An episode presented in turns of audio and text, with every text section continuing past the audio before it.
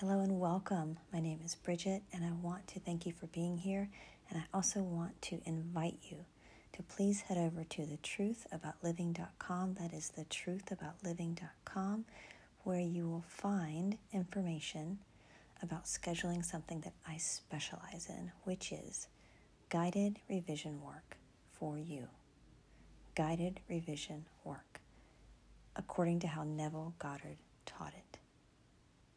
Now, it takes two to three sessions to go through the whole process, but the results are phenomenal. If you've ever felt like you've done revision work on your own, or you've struggled to do revision work on your own, finding a scene, pinpointing the right thing to revise, reworking the scene, going through it in your mind, looping it, feeling like you've you've done it all on your own and maybe having doubts about it.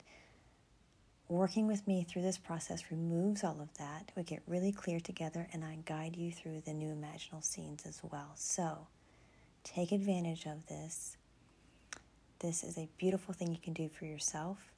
The truth about TheTruthAboutLiving.com is where you can find me, or you can email me directly at Bridgett at the truth about TheTruthAboutLiving.com. My name is spelled B R I D G E T T at TheTruthAboutLiving.com.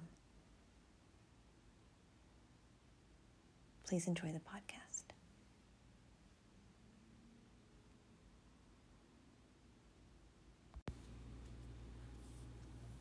The Power of Awareness. Chapter 18 Be ye doers. Be ye doers of the word, and not hearers only, deceiving your own selves. For if any be a hearer of the word, and not a doer, he is like unto a man beholding his natural face in a glass, and goeth his way, and straightway forgetteth what manner of man he was.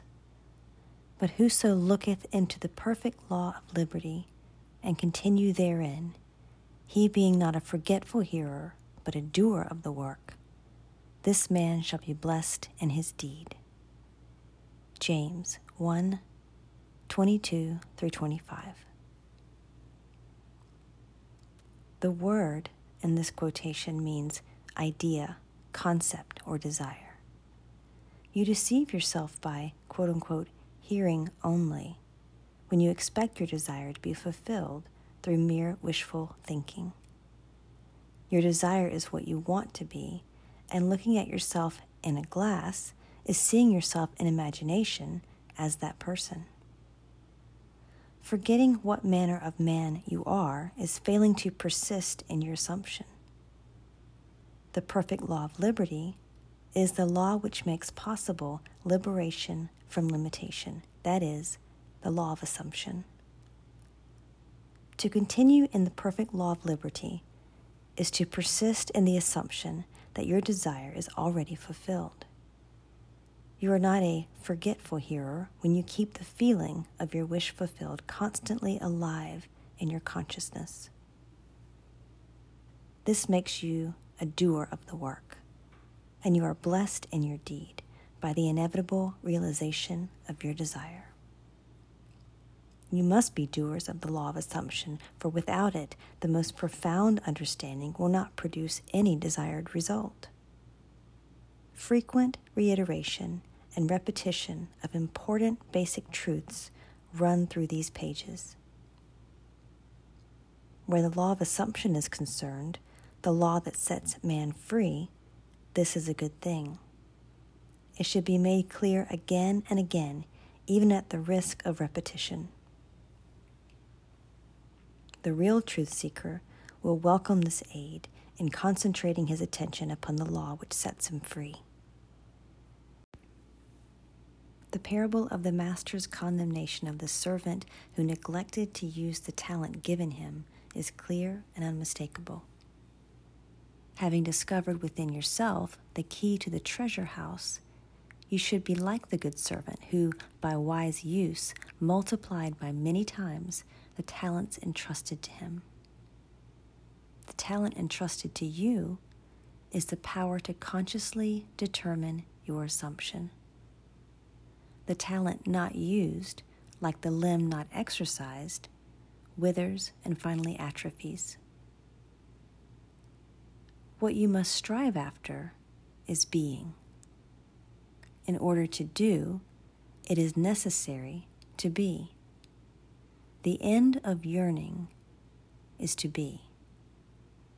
Your concept of yourself can only be driven out of consciousness by another concept of yourself. By creating an ideal in your mind, you can identify yourself with it until you become one and the same with the ideal, thereby transforming yourself into it.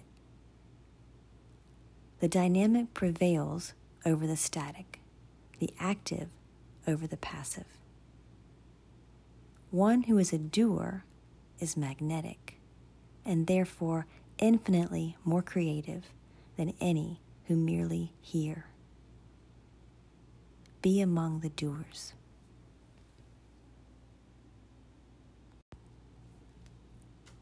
Chapter 19 Essentials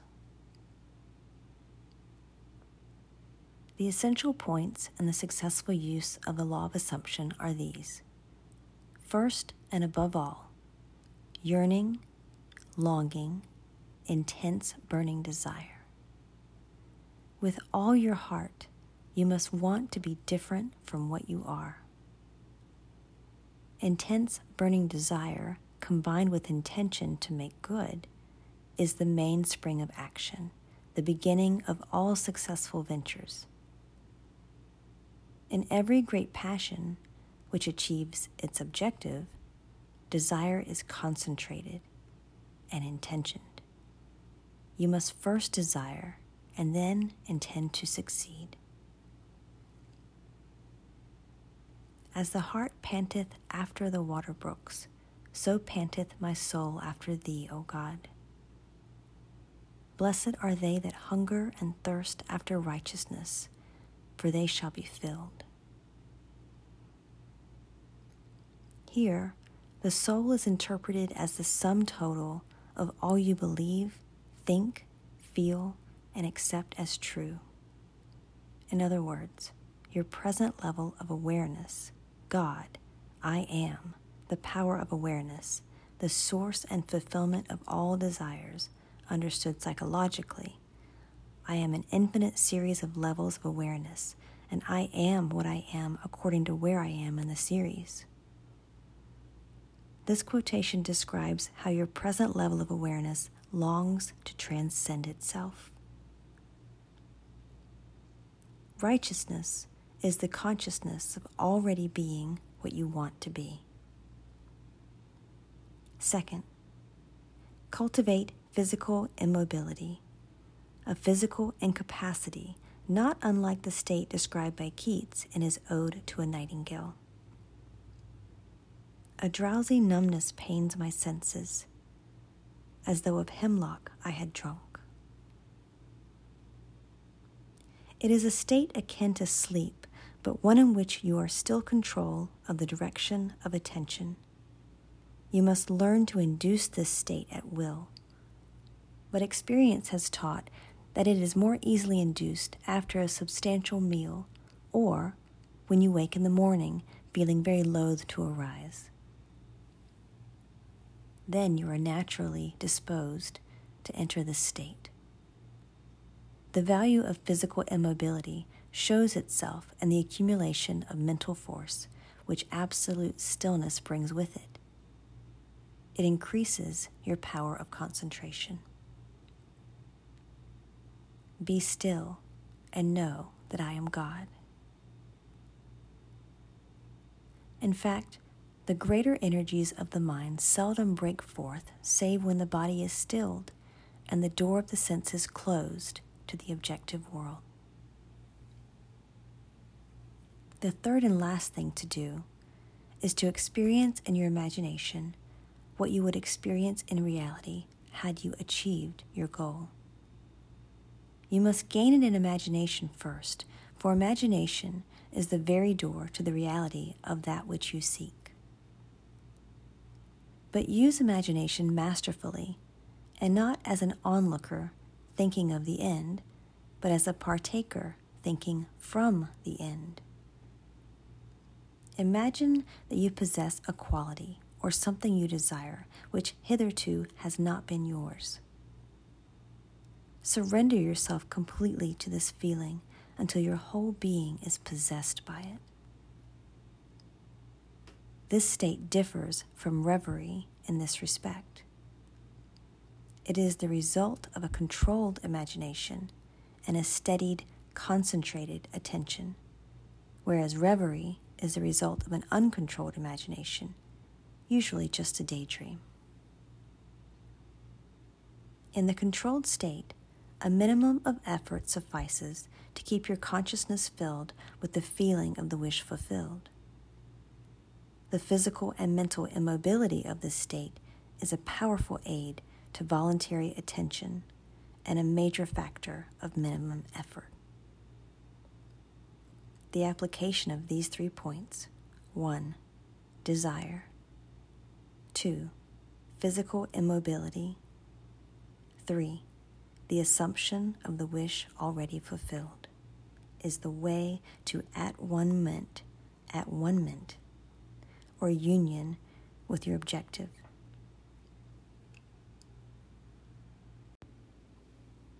The first point is thinking of the end with intention to realize it. The third point is thinking from the end with the feeling of accomplishment. The secret of thinking from the end is to enjoy being it. The minute you make it pleasurable and imagine that you are it, you start thinking from the end. One of the most prevalent misunderstandings is that this law works only for those having a devout or religious objective. This is a fallacy. It works just as impersonally as the law of electricity works. It can be used for greedy, selfish purposes as well as noble ones. But it should always be borne in mind that ignoble thoughts and actions inevitably result in unhappy consequences.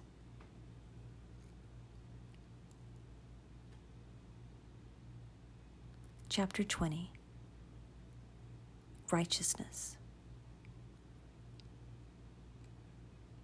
In the preceding chapter, righteousness was defined as the consciousness of already being what you want to be. This is the true psychological meaning, and obviously does not refer to adherence to moral codes, civil law, or religious precepts. You cannot attach too much importance to being righteous. In fact, the entire Bible is permeated with admonition and exhortations on this subject. Break off thy sins by righteousness, Daniel 4:27. My righteousness I hold fast and will not let it go. My righteousness I hold fast and will not let it go. My heart shall not reproach me so long as I live. Job 27 6. My righteousness shall answer for me in time to come. Genesis 30 33.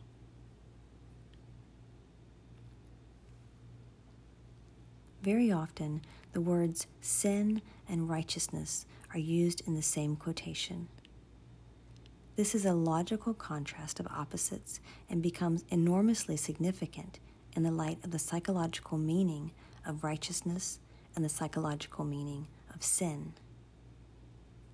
Sin means to miss the mark, not to attain your desire, not to be the person you want to be, is sinning. Righteousness is the consciousness of already being what you want to be.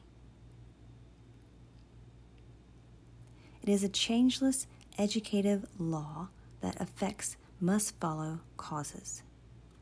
Only by righteousness can you be saved from sinning. There is a widespread misunderstanding as to what it means to be saved from sin. The following example will suffice to demonstrate this misunderstanding and to establish the truth.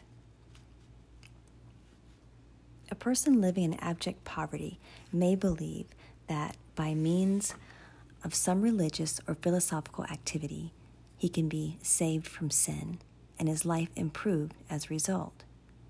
If, however, he continues to live in the same state of poverty, it is obvious that what he believed was not the truth, and in fact, he was not saved. On the other hand, he can be saved by righteousness. The successful use of the law of assumption would have the inevitable result of an actual change in his life. He would no longer live in poverty, he would no longer miss the mark, he would be saved from sin. Except your righteousness shall exceed the righteousness of the scribes and Pharisees, ye shall in no case enter the kingdom of heaven. Matthew 5:20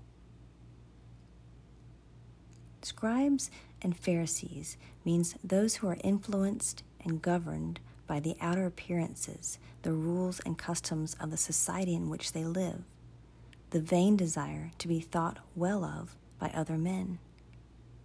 Unless this state of mind is exceeded, your life will be one of limitation, of failure to attain your desires, of missing the mark, of sin. This righteousness is exceeded by true righteousness, which is always the consciousness of already being that which you want to be. One of the greatest pitfalls in attempting to use the law of assumption is focusing your attention on things a new home, a better job, a bigger bank balance. This is not the righteousness without which you die in your sins. Righteousness is not the thing itself, it is the consciousness, the feeling of already being the person you want to be, of already having the thing you desire. Seek ye first the kingdom of God and his righteousness and all these things shall be added unto you. Matthew 6:33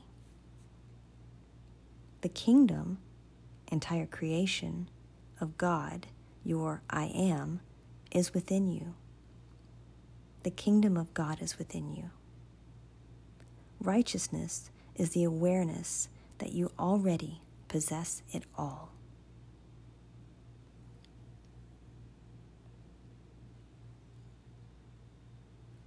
Chapter 21 Free Will. The question is often asked what should be done between the assumption of the wish fulfilled and its realization? Nothing. It is a delusion that, other than assuming the feeling of your wish fulfilled, you can do anything to aid the realization of your desire. You think that you can do something. You want to do something. But actually, you can do nothing. The illusion of the free will to do is but ignorance of the law of assumption upon which all action is based. Everything happens automatically. All that befalls you, all that is done by you, happens. Your assumptions, conscious or unconscious, direct all thought and action to their fulfillment. I'm going to read that section again. The beginning of chapter 21 Free Will. The question is often asked what should be done between the assumption of the wish fulfilled and its realization? nothing. It is a delusion that, other than assuming the feeling of the wish fulfilled, you can do anything to aid the realization of your desire. You think that you can do something, you want to do something, but actually, you can do nothing. The illusion of the free will to do is but ignorance of the law of assumption upon which all action is based. Everything happens automatically. All that befalls you, all that is done by you, happens. Your assumptions, conscious or unconscious, direct all thought and action to their fulfillment. To understand the law of assumption, to be convinced of its truth, means getting rid of all the illusions about free will to act.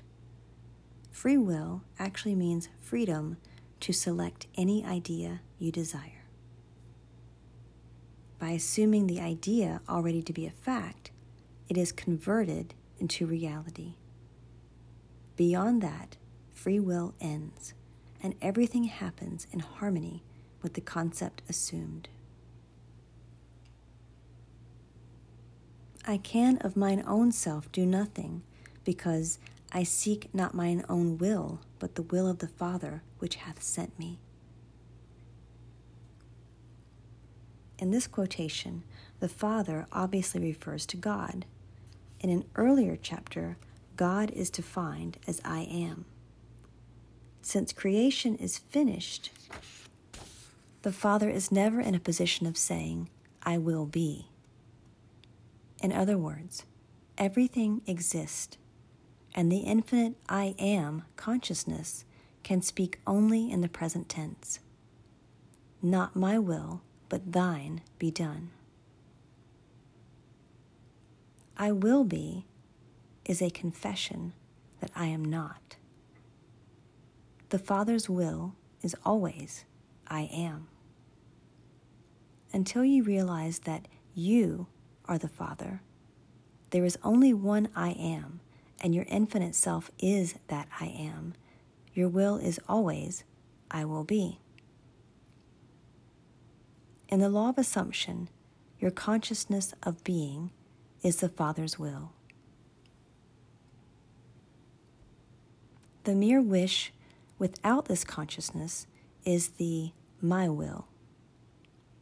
This great quotation so little understood, is a perfect statement of the law of assumption. It is impossible to do anything. You must be in order to do. If you had a different concept of yourself, everything would be different. You are what you are, so everything is as it is. The events which you observe are determined by the concept you have of yourself. If you change your concept of yourself, the events ahead of you in time are altered. But, thus altered, they form again a deterministic sequence starting from the moment of this changed concept. You are a being with powers of intervention, which enable you, by a change of consciousness, to alter the course of observed events. In fact, to change your future.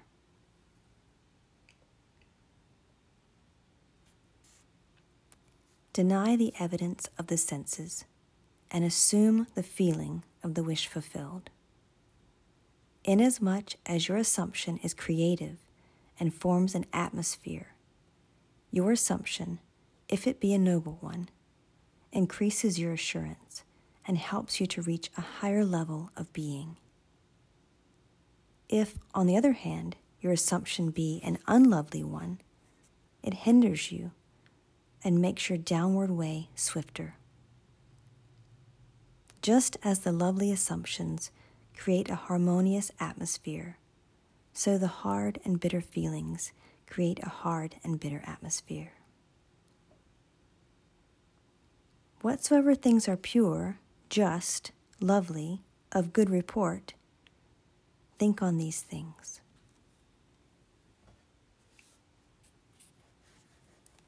This means to make your assumptions the highest, noblest, happiest concepts. There is no better time to start than now. The present moment is always the most opportune in which to eliminate all unlovely assumptions and to concentrate only on the good. As well as yourself, claim for others their divine inheritance. See only their good and the good in them. Stir the highest in others to confidence and self assertion by your sincere assumption of their good and you will be their prophet and their healer, for an inevitable fulfillment awaits all sustained assumptions.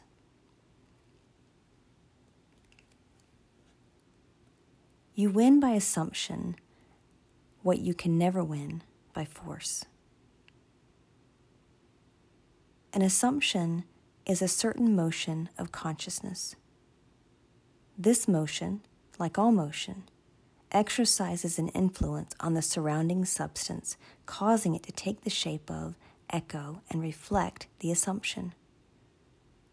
A change of fortune is a new direction and outlook, merely a change in arrangement of the same mind substance, consciousness.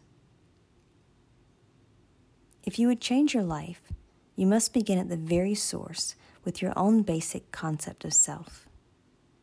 Outer change, becoming part of organizations, political bodies, religious bodies, is not enough. The cause goes deeper. The essential change must take place in yourself, in your own concept of self. You must assume that you are what you want to be and continue therein for the reality of your assumption has its being in complete independence of objective fact and will clothe itself in flesh if you persist in the feeling of the wish fulfilled.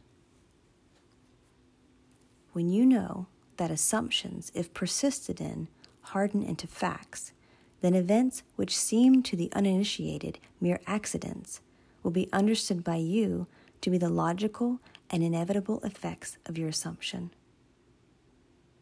The important thing to bear in mind is that you have infinite free will in choosing your assumptions, but no power to determine conditions and events. You can create nothing, but your assumption determines what portion of creation you will experience.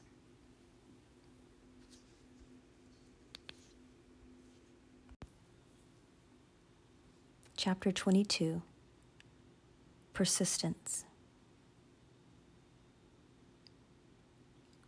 And he said unto them, Which of you shall have a friend, and shall go unto him at midnight, and say unto him, Friend, lend me three loaves, for a friend of mine in his journey is come to me, and I have nothing to set before him? And he from within shall answer and say, Trouble me not, the door is now shut, and my children are with me in bed. I cannot rise and give thee. I say unto you, though he will not rise and give him, because he is his friend, yet because of his importunity he will rise and give him as many as he needeth. And I say unto you, Ask, and it shall be given you. Seek, and ye shall find. Knock, and it shall be opened unto you. Luke 11, 5 through 9. There are three principal characters in this quotation you and the two friends mentioned. The first friend is a desired state of consciousness. The second friend is a desire seeking fulfillment. Three is the symbol of wholeness, completion. Lobes symbolize substance. The shut door symbolizes the senses which separate the seen from the unseen. Children in bed means ideas that are dormant. Inability to rise means a desired state of consciousness cannot rise to you, you must rise to it. Importunity means demanding persistency, a kind of brazen impudence ask, seek, and knock mean assuming the consciousness of already having what you desire. Thus, the scriptures tell you that you must persist in rising to assuming the consciousness of your wish already being fulfilled.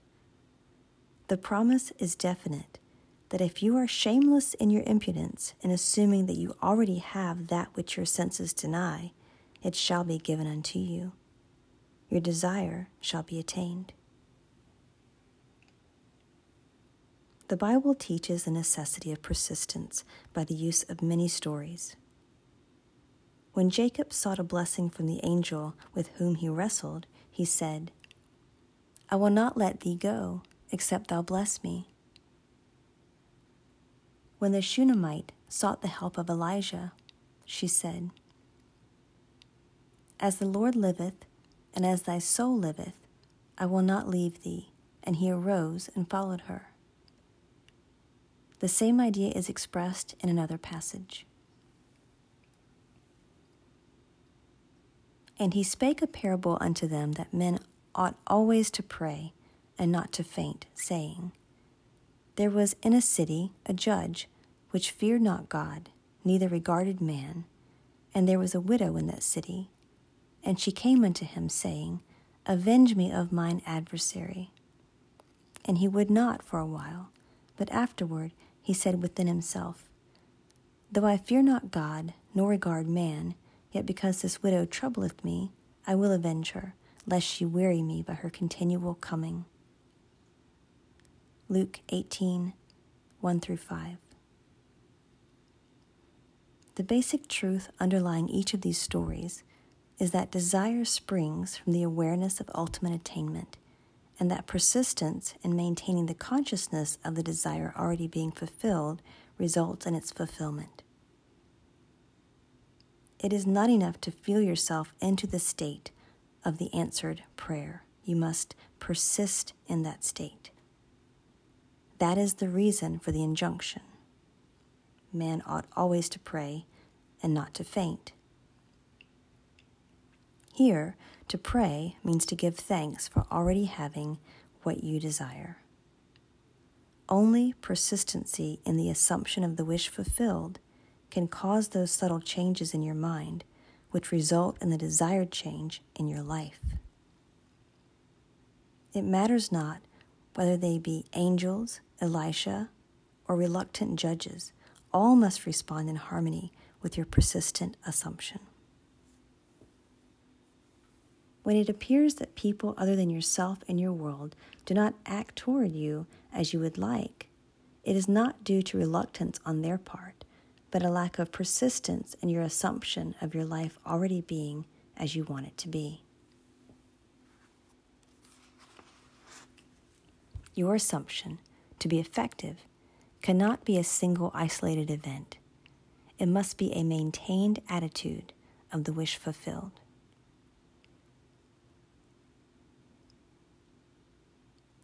And that maintained attitude that gets you there, so that you think from your wish fulfilled instead of thinking about your wish fulfilled, is aided by assuming the feeling of the wish fulfilled frequently. It is the frequency, not the length of time, that makes it natural. That to which you constantly return constitutes your truest self. Frequent occupancy of the feeling of the wish fulfilled is the secret of success.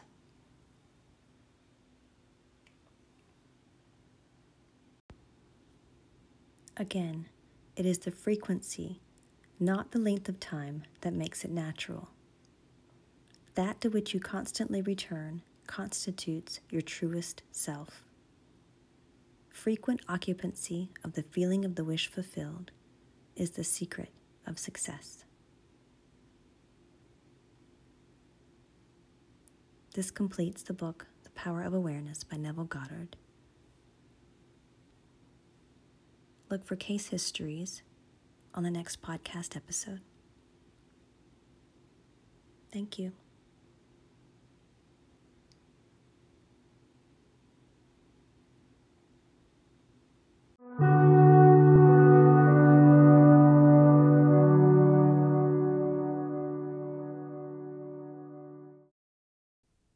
Thanks for listening to the podcast today. To inquire about guided revision sessions, please email me at bridgett at thetruthaboutliving.com. That's Bridgett spelled B R I D G E T T at thetruthaboutliving.com, and I will lovingly and expertly guide you through your own revision process. Talk soon.